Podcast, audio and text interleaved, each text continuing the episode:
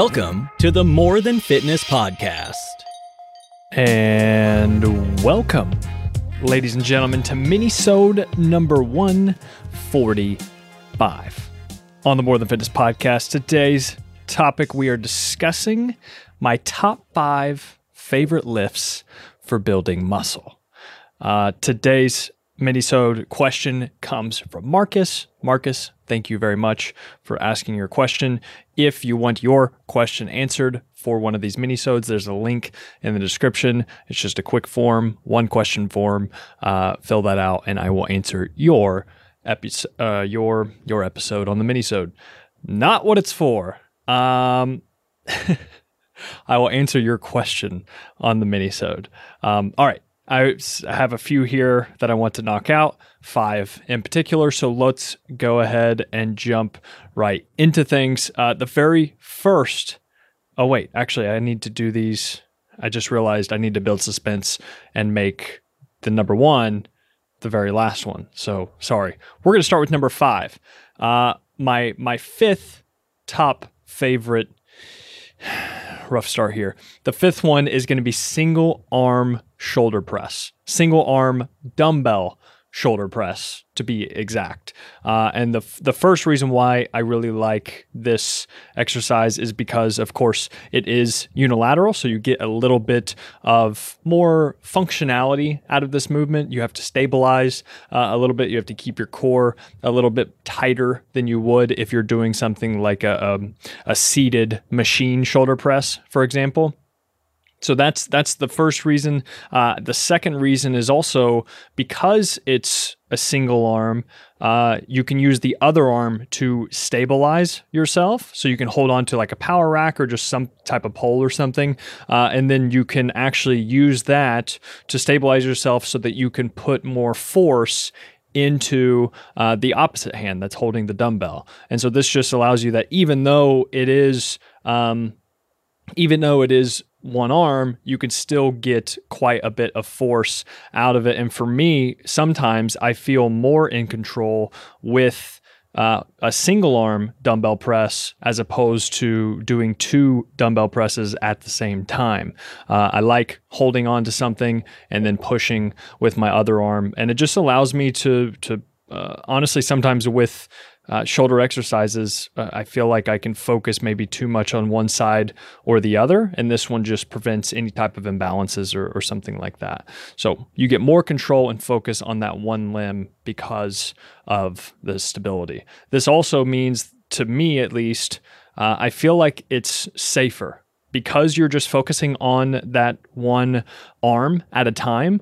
I feel like whether this is true or not, I'm not 100% sure, but at least it feels safer to me because instead of trying to deal with both dumbbells at the same time, you can just focus on that one dumbbell.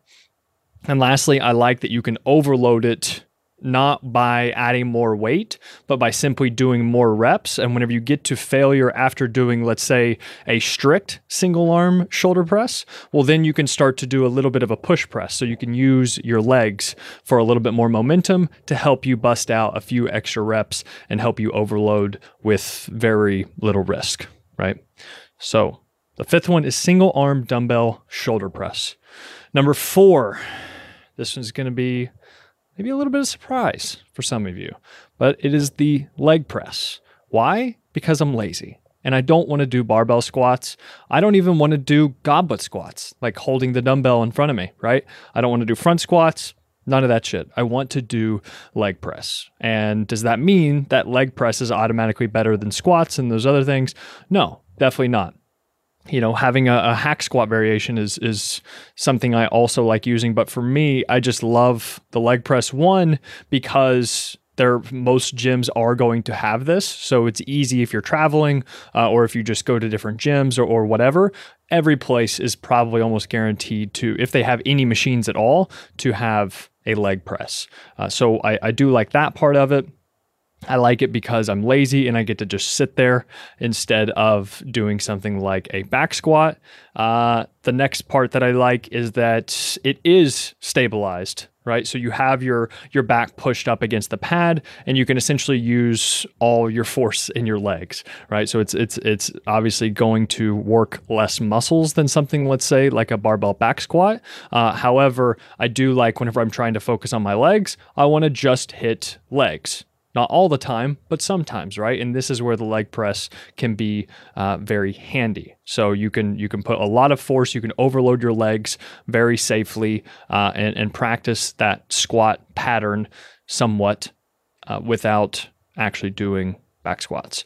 Another thing that I like with the leg press is that you can vary your foot positions to kind of bias different muscle groups. And first thing is that you cannot train your hamstrings on leg press. I'm not saying that it doesn't work your hamstrings at all. However, I'm saying that it is not a good hamstring builder. So go ahead and get that out of your head. However, if you want to vary your foot positions to affect things like glutes, and of course, quads. The quads are going to be the main thing that leg press targets, obviously.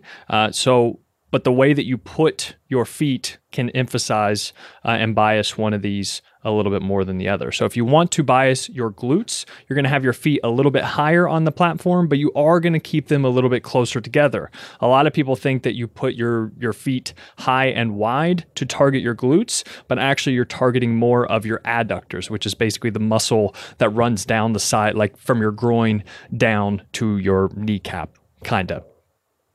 So you're going to train those a little bit more with that stance, not glutes. Glutes are going to be higher up on the platform. However, they're going to be a little bit closer. And if you want to target quads, you want to bias more knee flexion. So essentially you want to bend your knees more so that you can get a bigger range of motion with your quadriceps. And you do that by putting your feet lower on the platform and somewhat closer together. This is just going to allow for the most knee flexion, and therefore the most tension on the quads.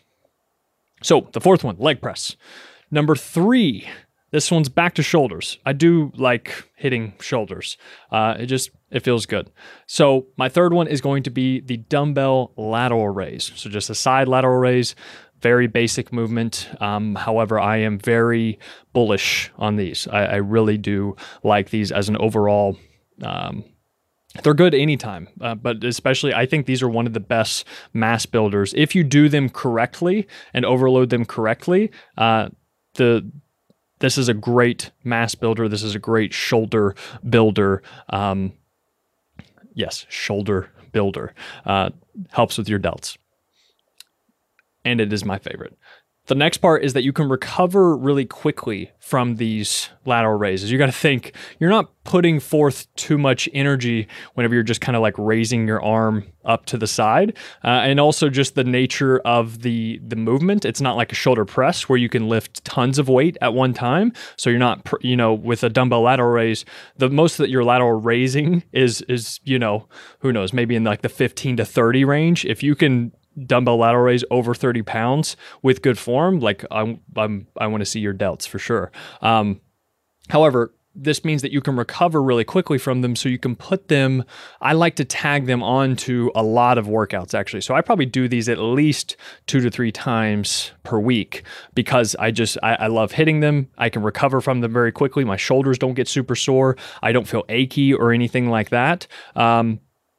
And I vary up the rep ranges. I can do some, one day I can maybe go a little bit heavier, going maybe the 8 to 10 rep range. Another day I can go more towards the 10 to 12 rep range. And then another day I can maybe do the 12 to like 20 rep range and really get high reps there. So I do like it for that reason, that it's a great mass builder in your delts. You can also recover from it quickly, so you can do it very often. And then lastly, again, going in line with those two, it's got a very low risk of injury. Of course, some people can do it wrong and mess themselves up. However, if you can do it correctly, it's great for those side delts to give you that V shape, right? Give you the V shape, just make you have a wider frame in general, and then it makes your waist look smaller. That's kind of the idea behind the V shape.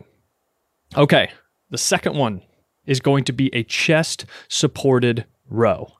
I love chest supported rows. It's just, I also love back movements, and it could be just where I'm like sitting for a lot of the day and I've got my shoulders rounded forward a little bit. I like just the feeling that you get after you do a solid back workout, but in particular, I love this exercise of the chest supported row. And whenever I say chest supported row, and this is actually one of the points I have down, I love how versatile it is because you can do it with minimal equipment, meaning you can just have a bench, like an incline bench, and then you have dumbbells, right? So you can do a chest supported row that way. You can also do something more like a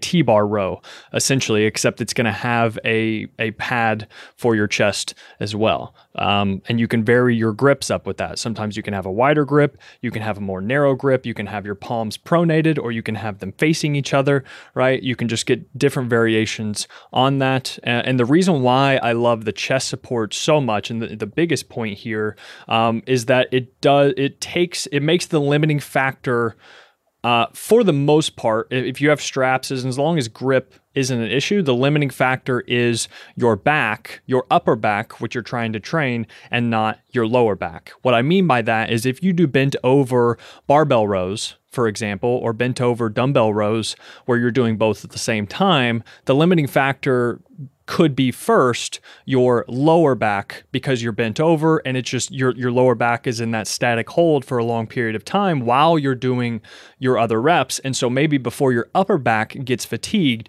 your lower back gets too fatigued and then you have to drop the weight. The same thing goes if you're not using straps and your grip is the limiting factor before your back actually tires out. Well, then that's not good, right? But with the chest supported row, what it does is it takes away you having to stabilize your low back the entire time. And so that means that you can really overload your upper back, which the movement is intended for in the first place, with lots of control, a big range of motion, and you can overload it pretty heavily because your risk of injury is fairly low.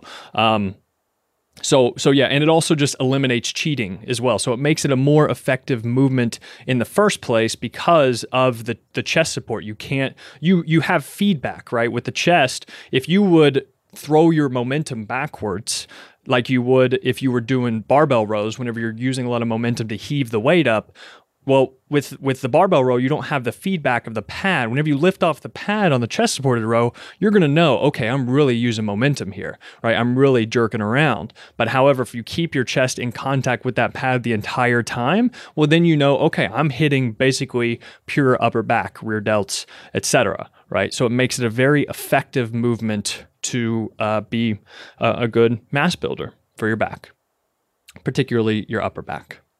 And lastly, we're going to bring it home with trap bar deadlifts. Trap bar deadlifts, if I could only pick one exercise to do for the rest of my life, it would probably be trap bar deadlifts, just because it simply hits everything for the most part. Like it literally is going to hit almost every single muscle group that you have.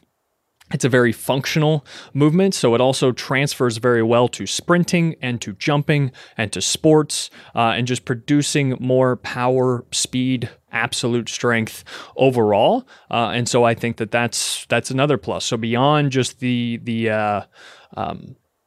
muscle building properties that it has, it's also great for strength. It's also great for power and speed. And it's just, yeah, it's the transferability is excellent.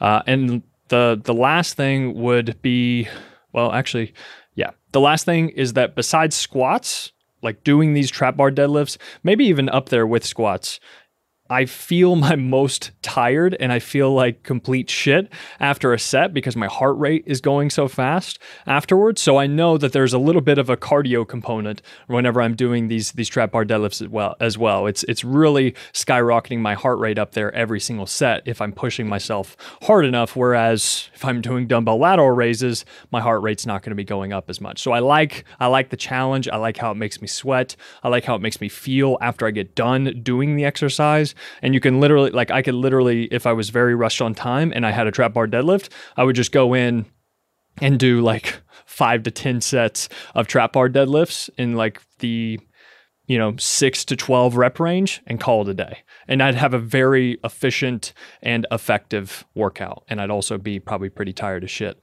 afterwards too. So those are my top 5 favorite lifts. Single arm dumbbell shoulder press. Number 4 is the leg press. Number 3 is dumbbell lateral raises. Number 2 is the chest supported row. And number 1 is going to be trap bar deadlifts. And that is it. Marcus, thank you so much for your question. If you want to get your question answered, just fill out the form in the link in the description. It's linked there. Yes, rate, review, subscribe, all that shit if you like this. Thank you guys, as always, for listening and for watching. See ya. And that is that, my friends. Thank you so much for listening to another episode of the More Than Fitness podcast. And please, if you could help me out a little bit here and leave a rate and review in iTunes, and also take a screenshot and post it up on your IG story. Tag me at MattMcLeod6. I'd love to share it. I'd love to connect with you. I'd love to hear your feedback about the podcast, and also so that we can share the word with other people. I would love to build up this community, build up this tribe of people that we have like you and I, and get the word out there. Also, if you want more free content, you can check the links in the description. I have my free 4-week workout plan, The Ultimate Physique Development. And also, if you want to work with me online, one-on-one for personal coaching, you can check the link in the description as well. And anything else you need, please send me an email, send me a DM. I would love to hear from you. Again, thank you so much for listening.